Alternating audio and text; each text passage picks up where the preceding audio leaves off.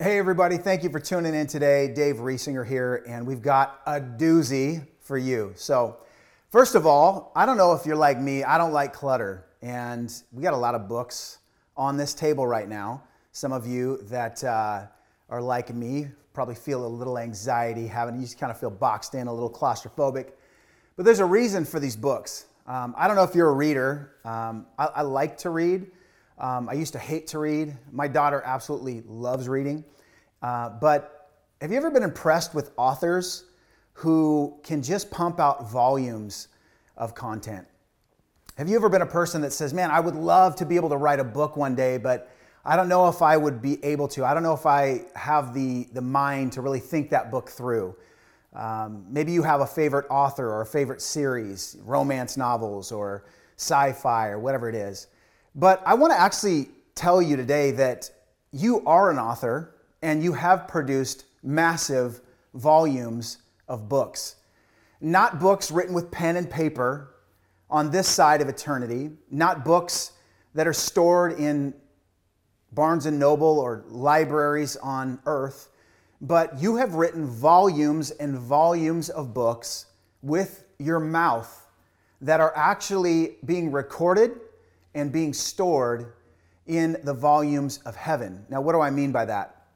This is interesting. The, the, the, the, the power of the mouth um, and the ability to harness that power is what we're going to talk about today. The title of my message is The Manuscripts of the Mouth. The Manuscripts of the Mouth. Um, now, doing the math, we speak a lot. There's varying uh, stats on how much we talk, but they say that the average man speaks about 12,000 to 15,000 words every single day. Um, women speak about 17,000 to 20,000 every day. I heard one guy say with gusts up to 50,000, right? Um, we, we, we talk a lot. We love to talk. And if we're not talking with our mouth, what are we doing? We're talking with our hands. We're on social media. We text all day long. Um, there was an artist that did a rendition, uh, a friend of mine showed me, and they took a scene from um, like downtown New York somewhere, and all these people in a crowd, and they're all looking at their phones. And he edited out the phones, and it was just so weird to see all these people with phones edited out of their hands, um, just looking down. It looks so bizarre. But we are all about talking, we're all about words. Um, you know that if you were to calculate the math on how much you and I talk, um, we produce the equivalent of 36 1,000 page books every year. Think about this. That would be like this book right here. We produce 36 of these 1,000 page books every year, and scripture alludes to the fact that, that all of these books, every word we speak, um, are, are recorded in heaven, right? And so, why is that important? Well, right here on this table, we have literally the equivalent. I did the math, I added up the pages. We have the equivalent of four months worth of our words, four months of the books we produce with our mouth. And here's why it's important to understand and this is where I want you to lock in because if we can get this thing right, if we can get the pie hole right, right, we can really direct the course of our life. And we can literally change some things around because some of us, um, I, I am the chief of sinners when it came to this. It, it, I came into Christianity, I came into the faith loving Jesus. But man, my heart and my mouth, and we're going to talk next week about this dysfunctional marriage between the two but my mouth was a wrecking ball. And the next day, it would be a source of revival. We saw a lot of people, I love preaching the gospel, but I remember the long, hard process of really having to face um, this instrument um, and using it in a way that God wanted me to for healing. Here's what Matthew 12, 36 says Jesus says, But I tell you that men will give an account on the day of judgment for every, come on, say it with me, every, you can say it even though I can't hear you, every careless word. Your version might say idle word. Um, some versions say empty words. Um, you will give an account on Judgment Day for every careless word they have spoken. For by your words you will be acquitted, and by your words you will be condemned. Now, I looked this up, the word give account, right? What does that mean? it's, it's our word logos or logos, however you want to pronounce it. it's to give a statement, it's to give a speech, or the word logos or logos means the reason why. Jesus was the logos who became flesh. He was the reason why behind, behind everything. He became flesh and dwelt among us. This is the incarnation. And so, literally, Jesus from his own mouth, he's saying, You will, on the day of judgment, maybe for Christians, that means at the Bema seat where we receive our rewards and we do a review of our life. Like each one of us, think about this. You will stand with just you and Jesus. Think about how long that line's going to be, and I hope I hope we don't sense time. Maybe the clock doesn't exist at that point, um, because man, I got some splaining to do. Right? We're going to go through every book, and we're going to go through every word, and even if you're going to heaven, there is an account that we have to give for the careless words that are written on the pages of the volumes or the series. Maybe we'll call this series, um, you know, My Mouth. And Jesus is going to walk through it with us. And so, this word careless, every careless word, it means inactive. So, we're going to give an account for every inactive word. That doesn't sound evil, does it? Every idle word, every lazy word. Think about that. That God cares not just about like the wicked, like the F bombs and you know, the, the bad cuss words or the time that you just ripped somebody up one side and down the other. Apparently, we're going to give account for the thoughtless words. Uh, another uh, definition is unprofitable words and injurious words. So, again, it's not just the hateful things we say, it's just the words that were not thought out and were not carefully released um, and used in a way that they came forth for the purpose of healing, of edifying, and of building up. Um, but so many times we don't even intend to do it. And again, it comes from the inside. But even though we didn't have bad intentions, those things can still do permanent damage. And so we're going to break into this a little bit more. So, under this My Mouth series, I wonder what would be written in the chapters of your books. If we were to open these books up, so let's just say this is one of your books, and we go to chapter 5, and oh, here's chapter 5. So imagine you're there with Jesus, and he opens the book and he reads, uh, This chapter is titled Keeping It Real. Interesting, okay. I see, I see what happened here. I see why it's titled that. And uh, this chapter was about unlaunched, unfiltered, keeping it real words where you just had to share your heart and you didn't slow down to think about how those words would last and live on and have impact. Again, my hand is up. I have been so guilty of writing many chapters of, hey, I was just keeping it real. We might flip to, you know, chapter 10. This chapter is called My Way or the Highway man, I've written this chapter, right? So this is this this chapter is all about those who didn't want to go with your plan, those who disagree with you, those who didn't see it your way. And man, you read the pages. How many how many pages have you written like this? Again, my hand is up. Both my hands are up. Okay, if you don't want to go with my plan, then uh, you can hit the road. Um, if you don't see it my way, then uh, we're, we're not going to walk in step. There's not going to be a whole lot of unity. I had to learn the hard way on this one. Or, or maybe there's another chapter. So we go to chapter 12, and uh, this chapter is called, Oh, She Ain't All That. What's this all about? Oh, you're talking maybe about a girl in chapter 11 who I thought was your best friend one chapter previous, but in chapter 12, behind closed doors and with other friends, man, there's some words here where we are talking bad and defaming and slandering, right? Again, this isn't meant to condemn anybody, but I'm saying, like, ooh, when I read this, I literally had, I mean, I know I'm saved, I know I'm going to heaven, but I had this feeling like, man, I talk a lot for a living and I process out loud. And I literally had this like kind of sobering feeling like, man, I'm gonna, I'm gonna have a lot of answering to do. And I, I know Jesus loves me and I'll get my rewards, but to think that I have to process that. And then the fact that the Lord is going to show me what those words produced. And this is why we have to understand the creative power that there's life and death in our tongues. And so, what if we begin like to go on this mission to write some new chapters? Okay, these might be corny, but I wrote some new chapters down. And maybe these are some things that could be found in our book. You know, what if the volumes that we're creating up into this point, man, they looked like some of the chapters we just wrote, but man, we make a conscious decision like, Lord, I'm submitting this mouth, I'm submitting my tongue, I'm submitting my words, my communication, the way I verbalize my feelings. I'm really going to be intentional about submitting it in a way that glorifies Christ and builds other people up, even when I have to confront. but what if there was just this turn?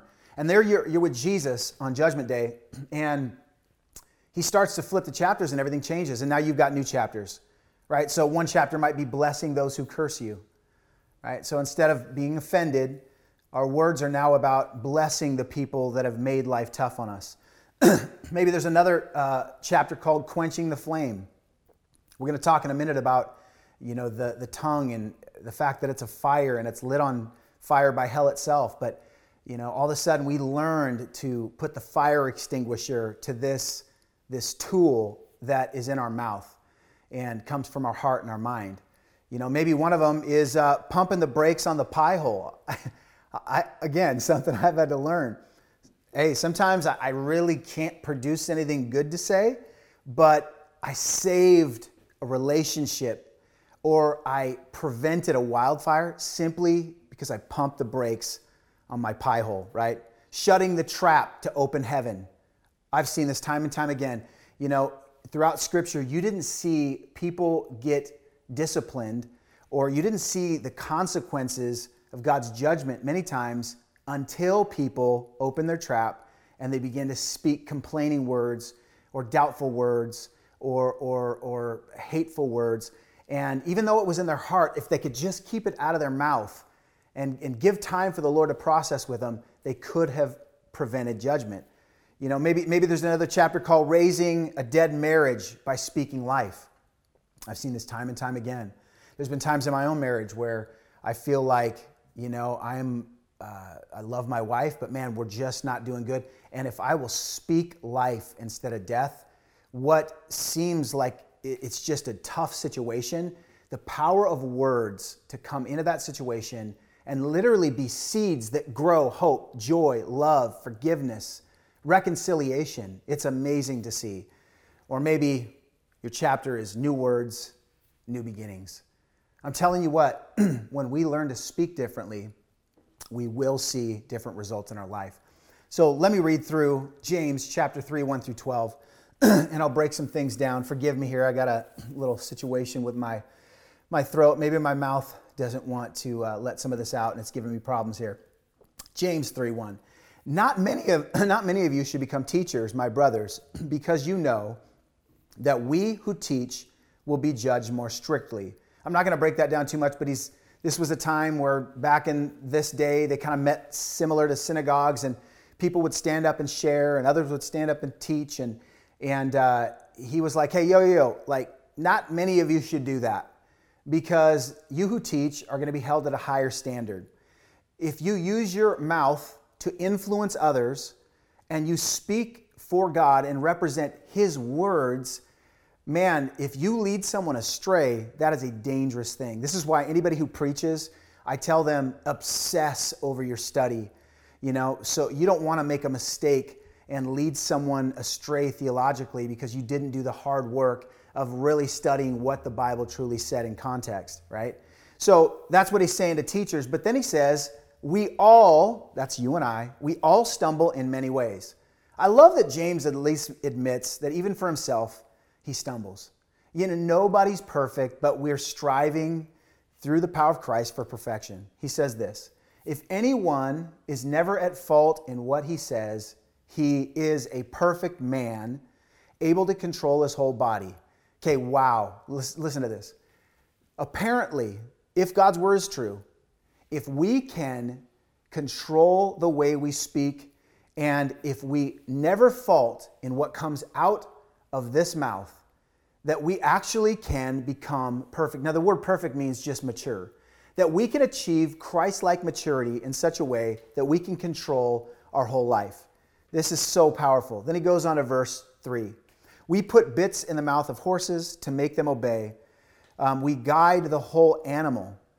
Think about that 900, 1200 pound horse, and you've got a child sitting on this horse, and this thing is so powerful, yet with some reins and a little bit in his mouth, even a child can turn this majestic beast the direction he wants. And in the same way, that when, when, when we allow our tongue or our mouth to be bridled and we let the Holy Spirit have the reins of our mouth, right? This two ounce piece of flesh, mucous membrane in our mouth, like it's not the physical tongue, but it's, it's, it's a symbol of it. It will literally direct the course of our life. Um, consider ships as well. Although they are so large and are driven by strong winds, they are steered by a very small rudder wherever the pilot is inclined. So, again, our words literally have the power to direct our business, our, our existence, our marriages, our relationships, even our sense of well being when our words align with God and His ways.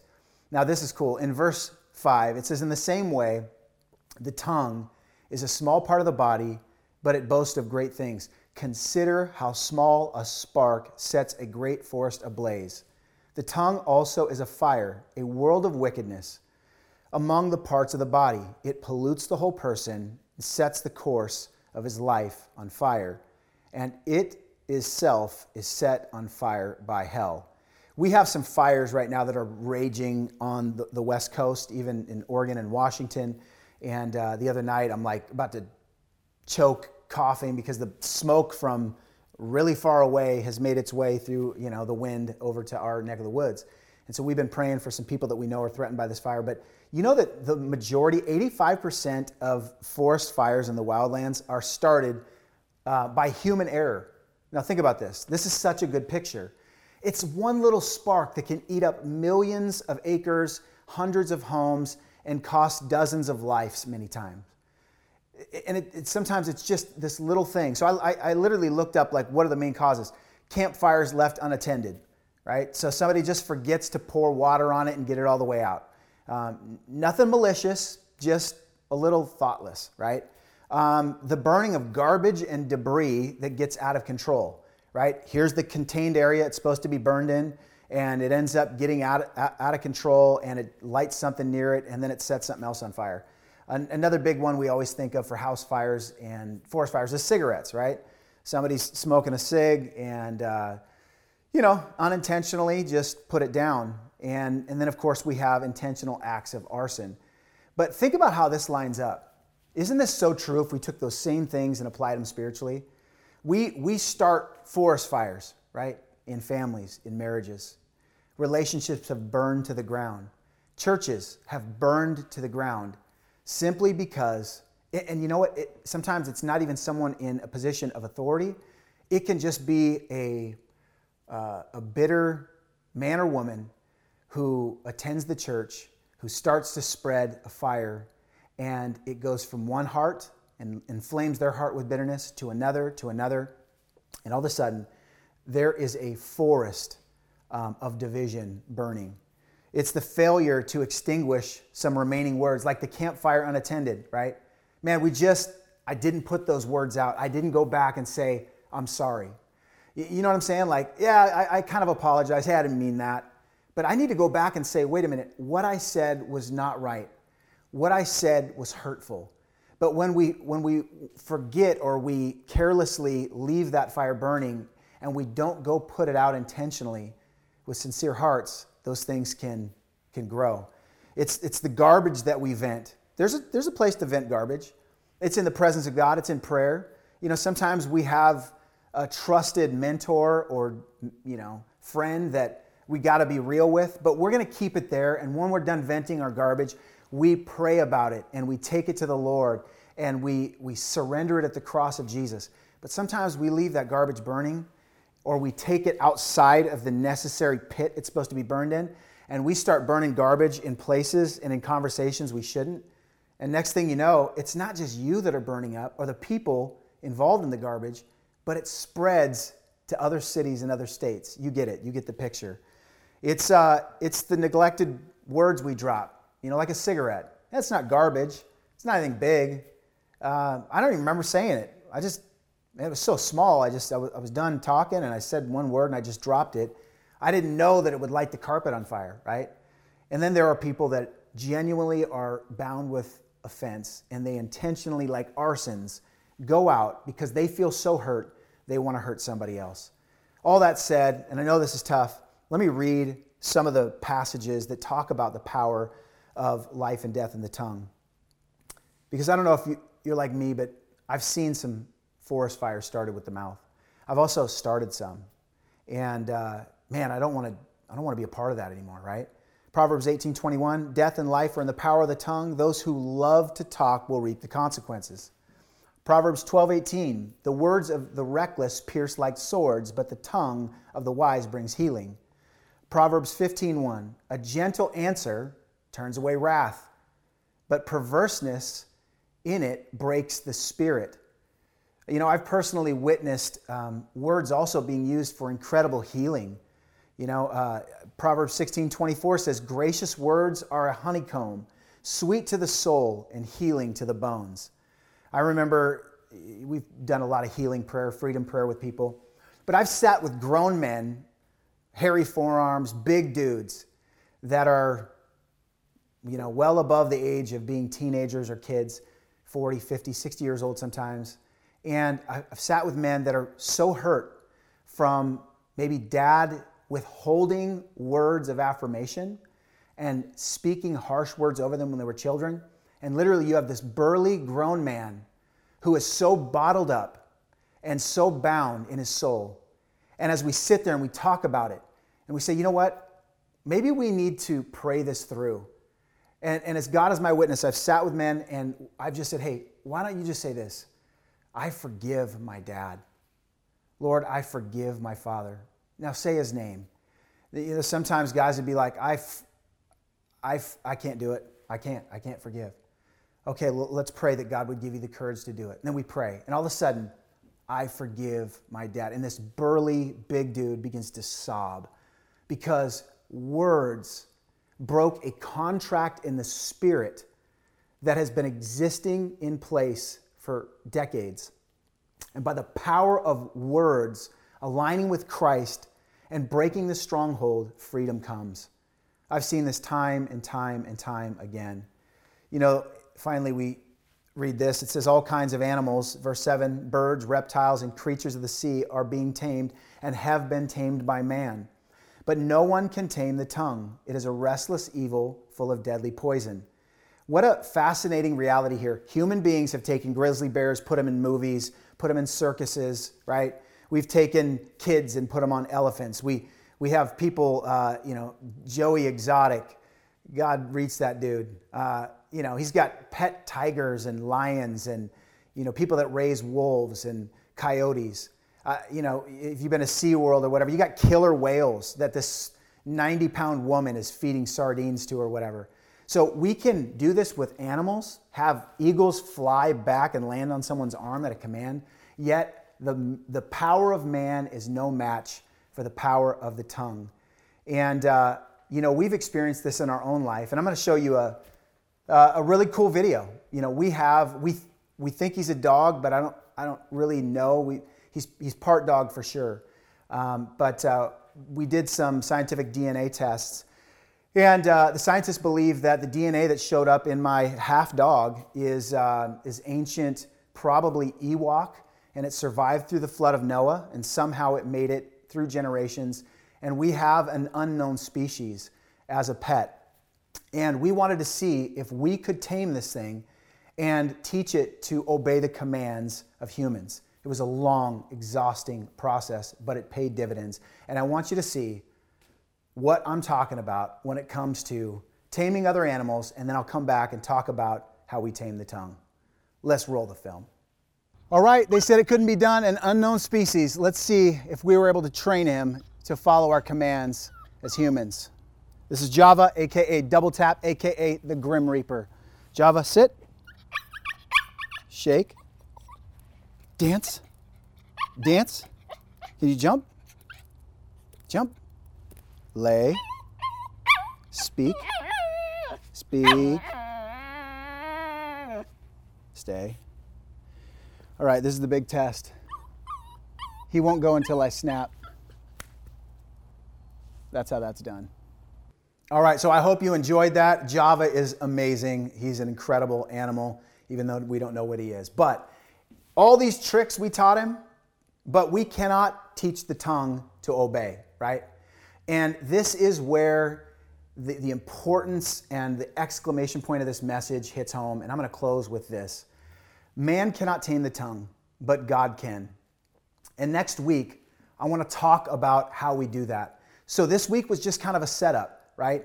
And I want to give you a challenge. Here's how I'm going to close. I've been on this little journey. I gave myself a challenge this week, and I said, you know what? I'm going to go seven days. I just want to try and be perfect in my speech.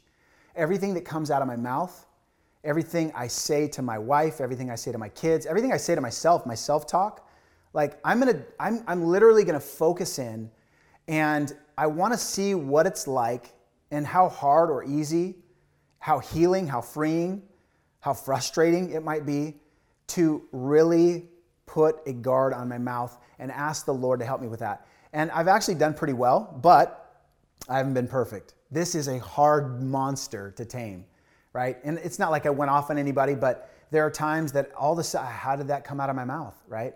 But if he says we can be perfect and mature and, and control our entire life and existence by getting this thing right, what if you would go on a journey with me? Take seven days. After that, go back to your old ways of cussing and complaining, okay? Okay, I'm, I'm joking about that. But just try seven days and see the difference it makes. Here's what you're gonna find you are gonna talk a lot less. I promise you that. Because there's times I'm like, oh, it's not even worth saying, right? or the words that come into you. I've been very careful because words affect the heart. So I've been guarding what comes into my ears because I know that words influence. So do this with me. Try it and let's see what God will do. I want to pray for you though because I know that this can be a frustrating thing and I know I made some light-hearted comments, but I know that there are people watching today and your marriages were destroyed because of words. Some of you are like that burly man. Maybe you're a dainty woman but you are carrying wounds from your childhood simply because words were not given, they were withheld when they should have been given, or words were launched at you out of emotion rather than thoughtfulness and kindness. So I want to pray for you right now. And then there might be some here that you have never received Jesus Christ as your Savior. You don't know who He is, you don't have a relationship with Him. And you know what? The Bible says, anyone who calls on the name of the Lord shall be saved. The Bible says that if you believe in your heart, right, and you confess with your mouth the Lord Jesus, you shall be saved. And so even, even the confession of our mouth will acquit us when we align with the promise uh, of God's gift through Jesus Christ that He gave on the cross. Can we pray? Why don't you bow your head and just let the Holy Spirit speak His words over you now as I pray. So, Father, I ask in Jesus' name that everybody watching, Lord, would be filled with encouragement and hope that literally there is an opportunity to supercharge the blessing, to supercharge the fruit, to heal relationships, to restore broken things, to redeem things that are lost, to take back ground that's been given up, simply by allowing the monster to be tamed in our mouth and allowing the Holy Spirit to take the reins, to bridle our tongue and turn that monster into a ministry. God, I thank you that we can prevent suicide simply by following the prompting of the Holy Ghost and speaking life into dying things.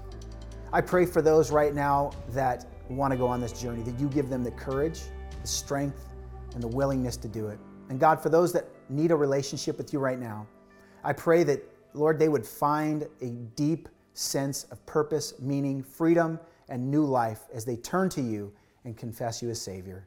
In Jesus' name we pray. Amen.